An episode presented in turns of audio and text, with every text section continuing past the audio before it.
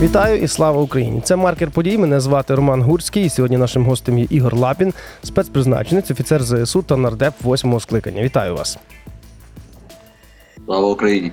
Героям слава! Власне, говорити сьогодні будемо про війну, про контрнаступ, про мобілізацію на Росії. Власне, давайте з неї розпочнемо. Від 400 до 700 тисяч кажуть, що Росія зараз може і хоче мобілізувати, але в мене є таке зворотнє питання: чи потягнуть вони таке військо? Тобто збільшення на доволі велику кількість воїнів, воно ж в будь-якому випадку є якесь навантаження додаткове на економіку. Ну, давайте говорити відве- відверто. Е, на початок повномасштабного вторгнення в лютому місяці е, аналітики там різного штибу розвідки повідомляли, що росіяни зосередили 175 тисяч на наших кордонах. Ну і купу залізяча, це зрозуміло. Отже, вони такою кількістю пішли. Ми сьогодні вже там сотні тисяч їхніх е, орків е, утилізували. Я навіть не знаю, скільки там ще поранених, як то кажуть, безповоротних втрат для армії.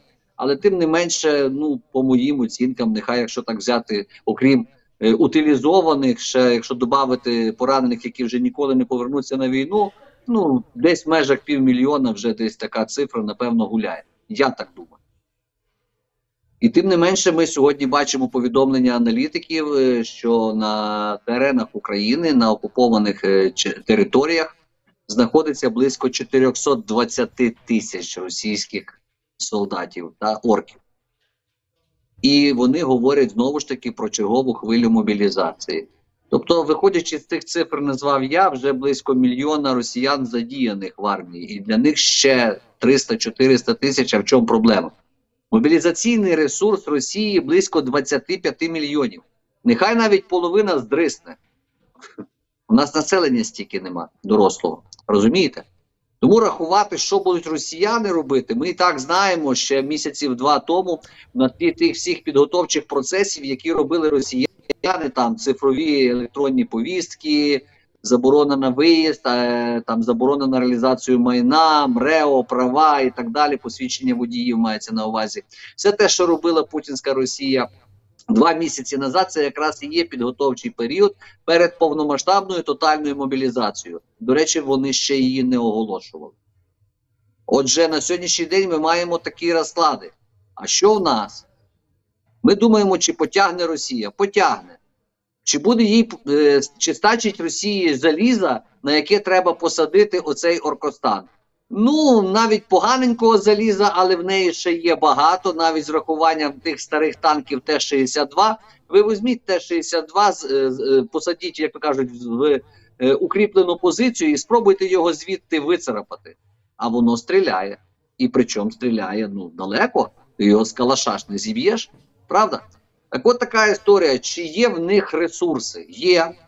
Економіка Росії зараз під час тотальних санкцій, під час війни, під час тих всіх проблем, які тут нам, е, скажімо так, виспівують на нашому єдиному марафоні, ВВП Росії зросло на 5%. В той час, як промисловість України, ну я зараз не за ВВП, а саме промисловість України впала в 12 разів. Угу. І ми тут щось розмірковуємо, чи хватить сили в Росії? Хватить.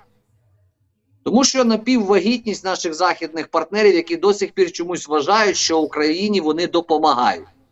А я вважаю, що вони інвестують у свою власну безпеку. Бо якби той Оркостан з тими неспаленими ще на момент 22-го року танками, літаками, вертольотами, ракетами, невикористаними по території України, якби вони зламали би наш супротив, а супротивимося ми сьогодні в основному своїми тілами. Так от, якби вони зламали би цей супротив, то цей би Оркостан стояв би поблизу їхніх кордонів і розповідав би їм про Варшаву і Берлін і про можем повторі. І Ну, от в мене тут така, знаєте, ну, дилема: чи хватить в Росії сили? Та російському керівництву глибоко наплювати, чи буде його народ лайно жерти з-під себе. Вони далі будуть ходити в нужники, будуть терпіти любе, ліж би бути великими. Ну так, А є, чи є хватить сили річ. в нас? А чи хватить сили в нас? Це є реалії сьогоднішньої війни. І ще раз наголошую: швидкої перемоги, викликаної єдиним марафоном, не буде. От просто від слова зовсім.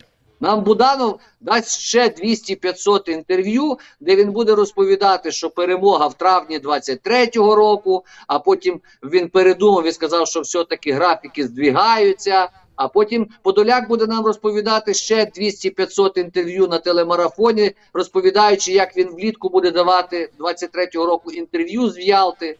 Тим не менше, вже і осінь прийшла. Ви розумієте, ця вся історія направлена на одне: завищене очікування, яке не виправдовується і не справджується, після цього породжує розпач. А після того, як люди в розпачі, ними маніпулювати, як два пальця об асфальт. Десь так приблизно сьогодні працює пропаганда зеленої команди і нас готують. Тепер в мене питання: а до чого нас готують? Я піднімаю останнє інтерв'ю Зеленського за економіст, і я бачу, до чого нас готують.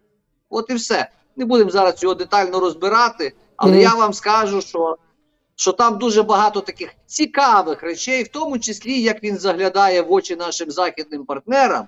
А в нього є дуже серйозна інтуїція. Ми ж пам'ятаємо, він там нещодавно Путіну в очі їздив заглядати. Щось його інтуїція всралась тоді. Але тим не менше, сьогодні в нього серйозна інтуїція, що війна на виснаження капітал очевидність нам не вигідна. Офігеть. Ну. Офігеть називається з моєї сторони.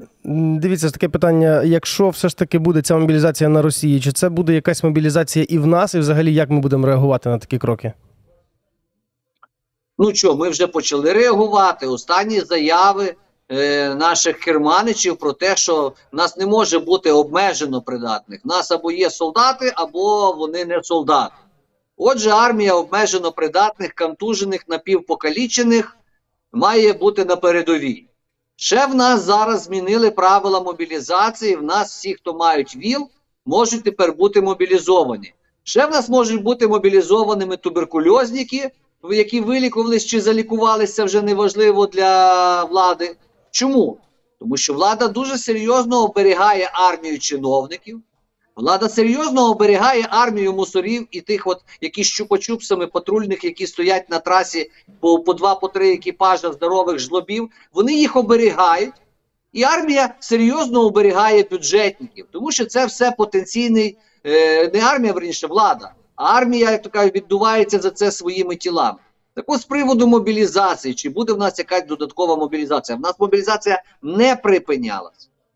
У нас просто-напросто першими в єдиному пориві рванули всі ті, хто з Україною в серці, рванули воєнкоматів. Ото я хочу сказати прикру новину: міняти їх нема ким. Чому? Тому що в нас замість популяризації захисту України в нас іде популяризація шапіто. Відкриваємо єдиний марафон, і ми все бачимо. Яка мобілізація? Ви про що розказуєте? В нас сьогодні розмірковують, як би то скасувати комендантську годину, бо нібито бізнес курва тисне на депутатів, бо ж в ресторанах же ж фігово сидіти тільки до 10-ї. Ну я не знаю, як ще можна, що ще можна сказати. Тому те, що пішло в перші дні війни, буде, скажімо так, е, воювати аж до по- побєдного кінця або аж до можливості партизанити. Бо сьогоднішні дії владної команди полягають лише в одному: зберегти свої статки, при, при, прибавити своїх статків, намагатися скрити свої статки від, від, від суспільства, мар, намародерити і розповідати нам гарні казочки з єдиного марафону. Ну і звичайно, картинка з Коломойським е, в СІЗО. Це ну така, знаєте, хороша така теза, хороша тенденція для їхнього електорату, який дуже сильно починає опять уставати від війни. Ну тим не менше не йде в воєнкомат, а далі продовжує облизувати бубочку. Наскільки небезпечно є недооцінка ворога в тому плані, що в нас досить сильно за рахунок ЗМІ культивувалося оце таке поняття чмобік, та вони там, якщо мають, то не вміють користуватись, то, то нема з ким воювати, умовно кажучи. Наскільки це небезпечно?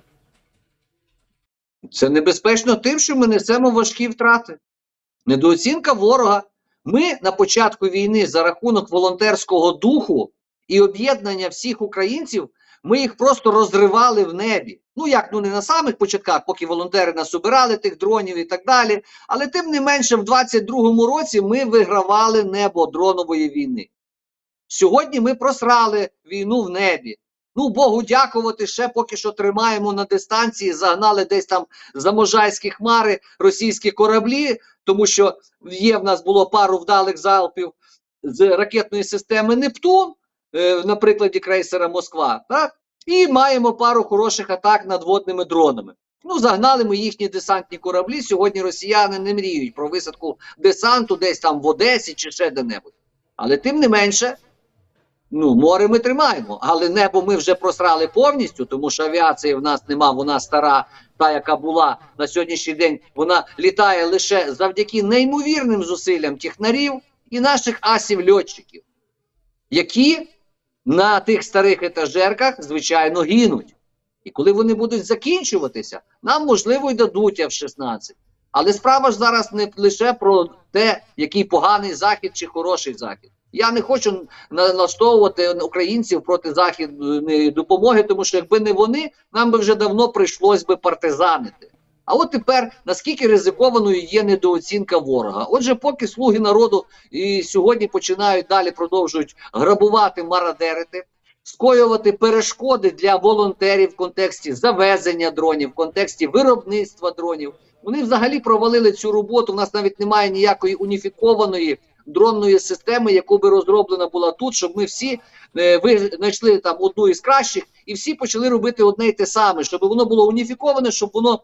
Мало постійний е, заряд запчастини і так далі, щоб всі, навіть ті, хто в волонтерах е, роблять, в- нас кожен гараж випускає свою модель. Розумієте, І коли та модель зламалася, треба в тому гаражі шукати запчастину. Це дуже погана історія. Держава замість модерації таких речей зробила нам купу перешкод на кшталт. Е, обмеження по ввезенню комплектуючих різного штибу збори додаткових документів, паперів, ну корупційної складової для заробітку митників, та і тому і, і прикордонників, які стоять там е, з патиками на а, переходах. Але тим не менше, ми сьогодні фактично, ну скажімо так, е, фактично тілами хлопці сьогодні закривають факти всі рубежі України. Наскільки це є небезпечно? Та це небезпечно до того, що може призвести, що ми будемо партизанити. І от тут я закликаю владу задуматися. Якщо вони такими просираннями ситуації по забезпеченню і по всьому тому е, будуть продовжувати по мародерству, по крадіжкам, по розкраданням і так далі. І Захід дійсно, е, тикаючи нас носом в корупцію, буде призупиняти нам військову допомогу. Ми втримуємо рубежі чи посипемось. І в цій ситуації, якщо рубежі десь в якомусь місці проломляться, то нам прийдеться партизанити. Повірте мені, коли ми будемо партизанити, коли нам доведеться через дії цієї влади партизанити, то ми ж не будемо розповідати про рішення суду в контексті розборки з саботажниками чи з тими самими колаборантами, там нібито іменем України. Я думаю, що левова частина партизан будуть працювати іменем війни. Знаєте, по законам воєнного часу. Мародерство, саботаж, ну і далі по тексту. І оце саме найстрашніша історія. Тому що тоді не буде питання поняття виживання держави Україна. Якщо проламаю, якщо оці, ви знаєте, цим, цією бездіяльністю вони призведуть до того, що проламають фронт. Ми в найтяжчі часи 22-го року ми втримали фронт. Збройні сили України неймовірними зусиллями втримали фронт. А скажіть, будь ласка, ну ви журналісти, чи є у вас хоч один підрозділ Збройних силах України, хоч маленький, хоч на рівні батальйону, який ні разу не звертався би за допомогою до волонтерів по всім питанням? Чи є хоч один підрозділ, який повністю на 100% забезпечила е, держава, так, е, так би мовити, в особі е, Міністерства оборони України? Якщо ви мені скажете такий підрозділ, ну чесно кажучи, тричі вибачусь перед Резніковим, бо я таких підрозділів не знаю.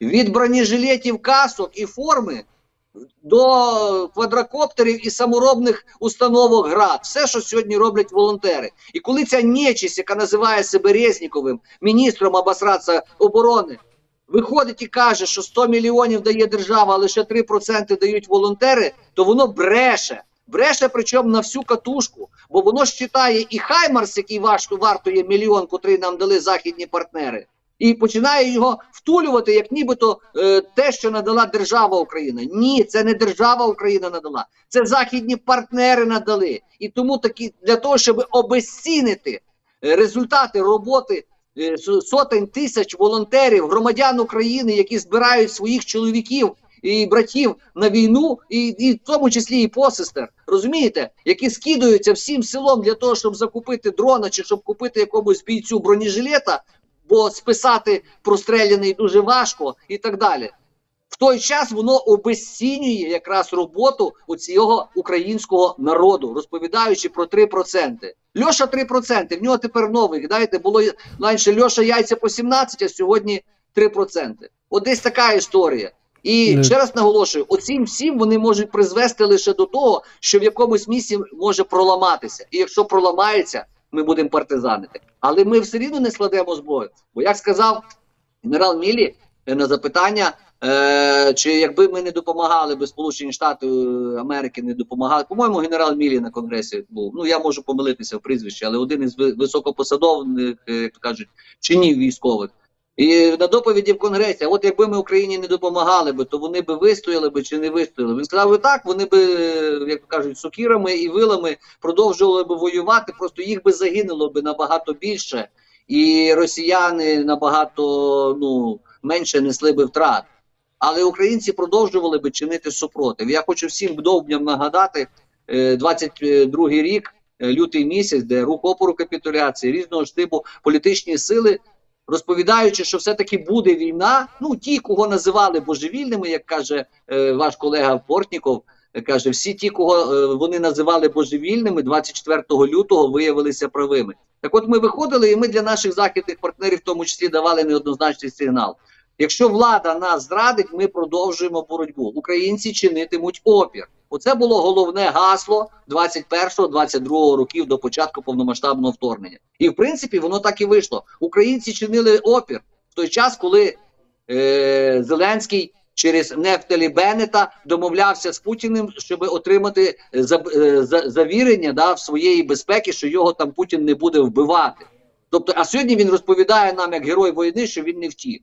Ну, десь така історія. Хоча, в принципі, чесно кажучи, в мене немає питань на даний момент до Верховного головнокомандувача Зеленського. Верніше, питань є дуже багато, але це, це те, з чим мають розбиратися слідчі після війни. А питань до президента Зеленського в мене сьогодні дуже багато. І якщо він буде попускати і допускати оце от мародерство в цій ситуації, я розумію, що якщо офіс президента отримує дивіденди, то значить президент і в темі, і в долі.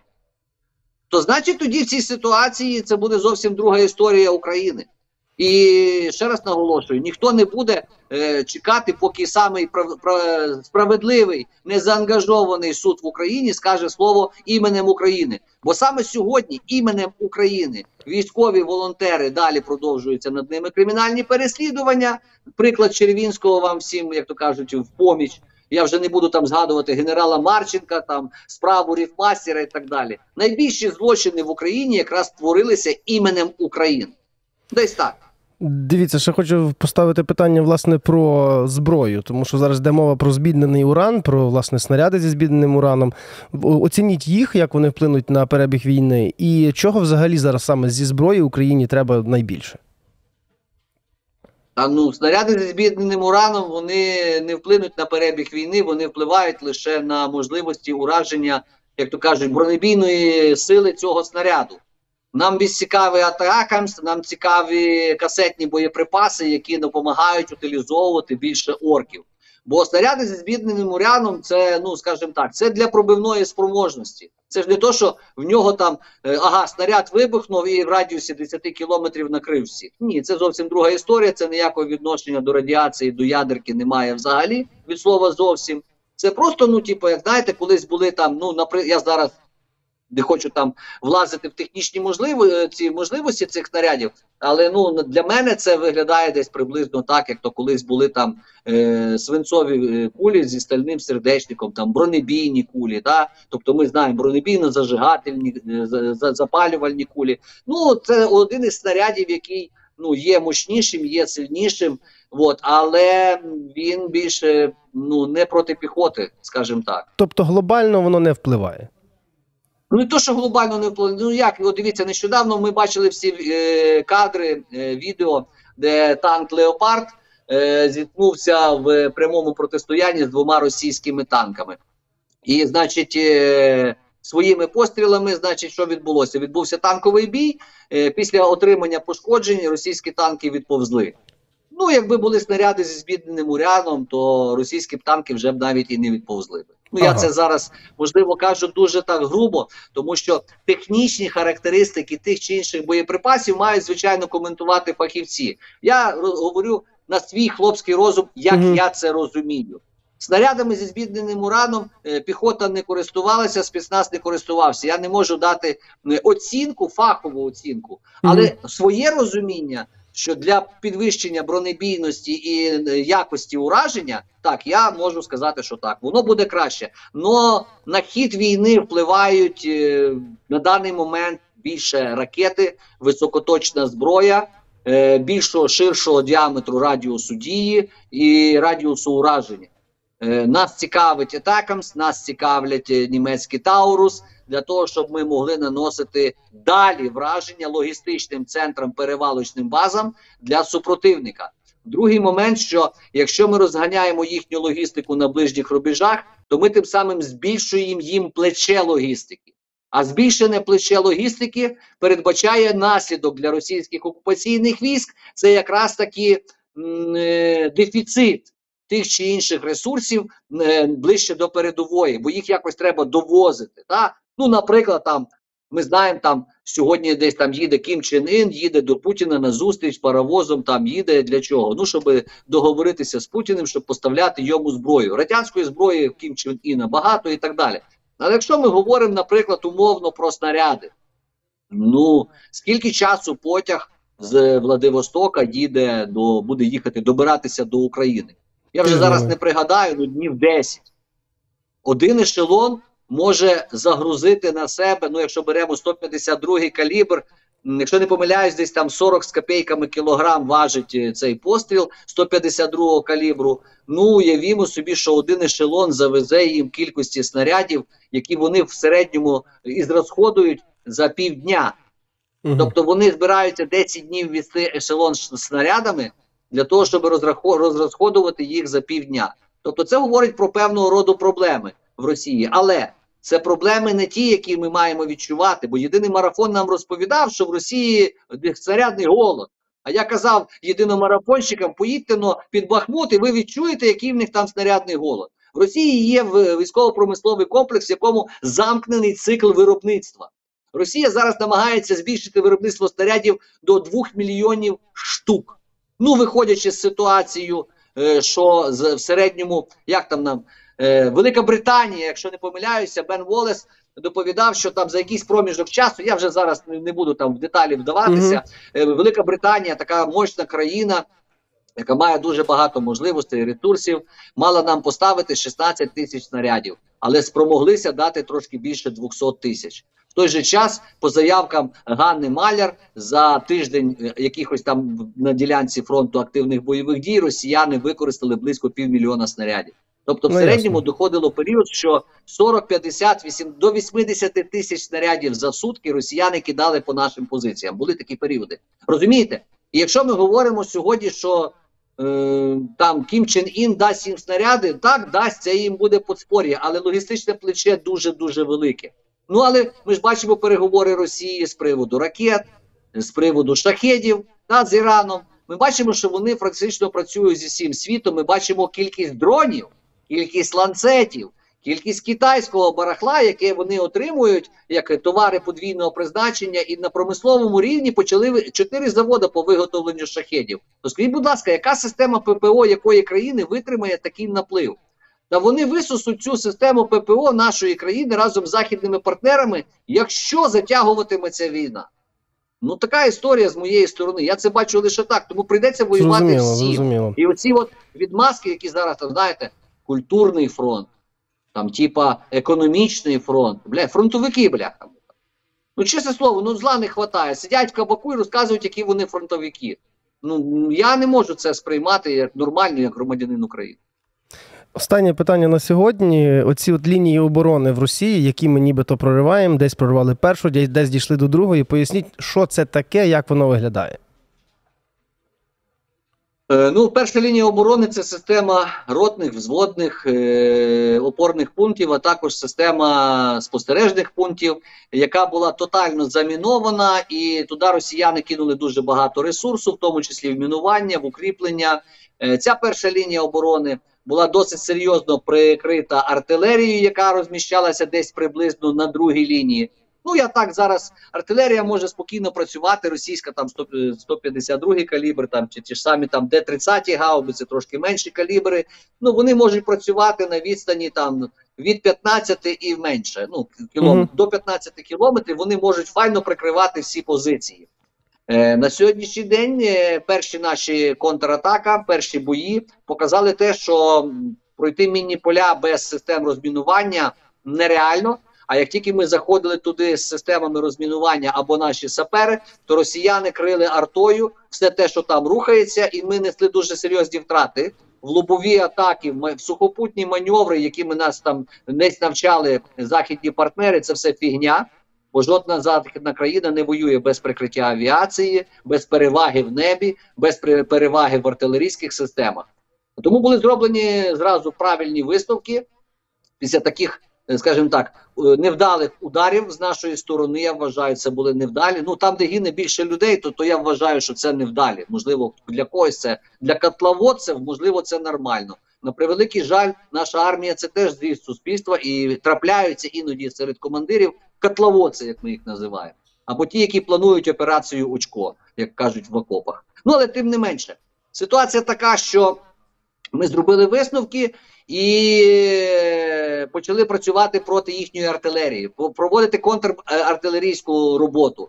І це дало результати. Їхня артилерія відсунулася. Таким чином, ми змогли заходити е, на питання е, розмінувань.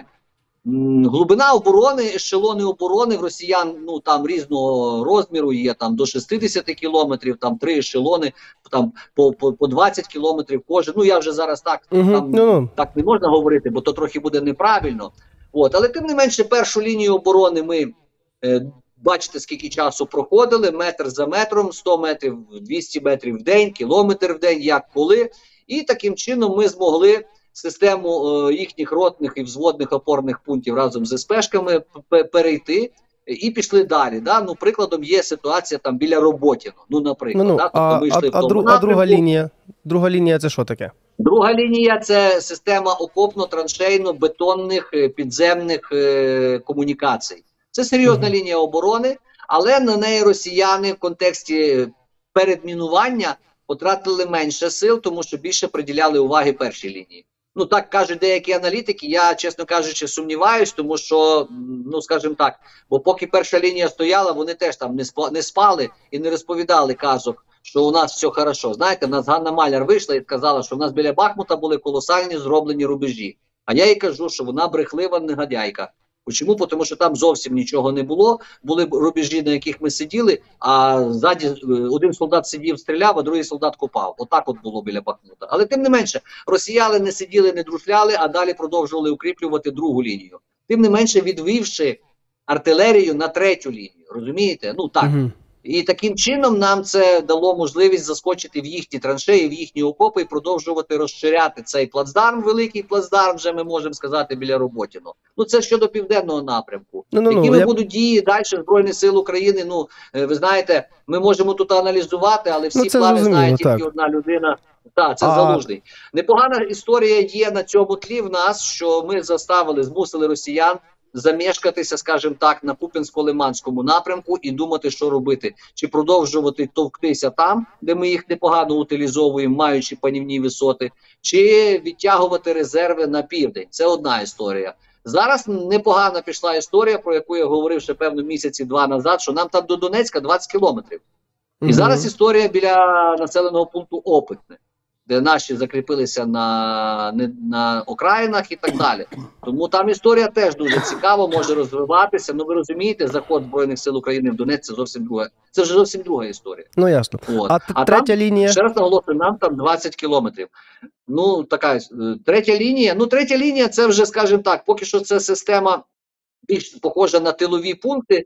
Силові пункти забезпечення. Дійсно, там вони вибудовують певною мірою укріп райони, там зосереджена артилерія, і там проходять е, фактично на третій лінії біля неї проходять логістичні вже ланцюжки, які з'єднують Крим е, з ну, сухопутний коридор, так званий в Крим. Але по мірі приближення нашої артилерії, як тільки ми зможемо доставати туди вже спокійно своєю армійською артилерією, е, це все буде перебиватися. Е, На е, армійська артилерія, я вже казав, там ну 10-15 кілометрів. Ну ні, ну вона може стріляти і далі, тільки ж питання щільності і питання точності ураження. Мгм. От, але в принципі 10-15 кілометрів це дуже непогана така дистанція роботи для артилерії, де вона себе в принципі відчуває спокійніше в контексті зворотнього е, зв'язку, як то кажуть, від, від орків. І в той же час має можливості наносити ура- удари, перебиваючи не тільки лінії комунікації чи логістики Росії, але й пе- відрізаючи їхні резерви від передових позицій. Розумієте? Тобто Ну так, це найважливіше, є напевно. непогана операція, яка була колись в Авдіївці, коли е, в періоди там не пам'ятаю вже яких років. Ну ситуація така, що росіяни ломанулися, е, получили люлей, а наша артилерія працювала не в місті, де вже йшли фактично контактні бої, а просто працювала за спинами тих орків, які пішли першими, таким чином не давши укріпленню підійти, підкріпленню підійти, і ті, що ломанулися першими, вигребли, попали в полон, і ми їх там дуже непогано покалашматили. Ну тактик є багато, росіяни Ну, теж я- я- я давайте розумію. будемо недооцінювати. Оце, власне, головна, мабуть, думка нашої розмови, що не треба недооцінювати ворога. Дуже дякую вам за нашу розмову. З нами був Ігор Лапін, е, це спецпризначенець, офіцер ЗСУ та нардеп восьмого скликання. Дякую вам. Слава Україні! Героям слава!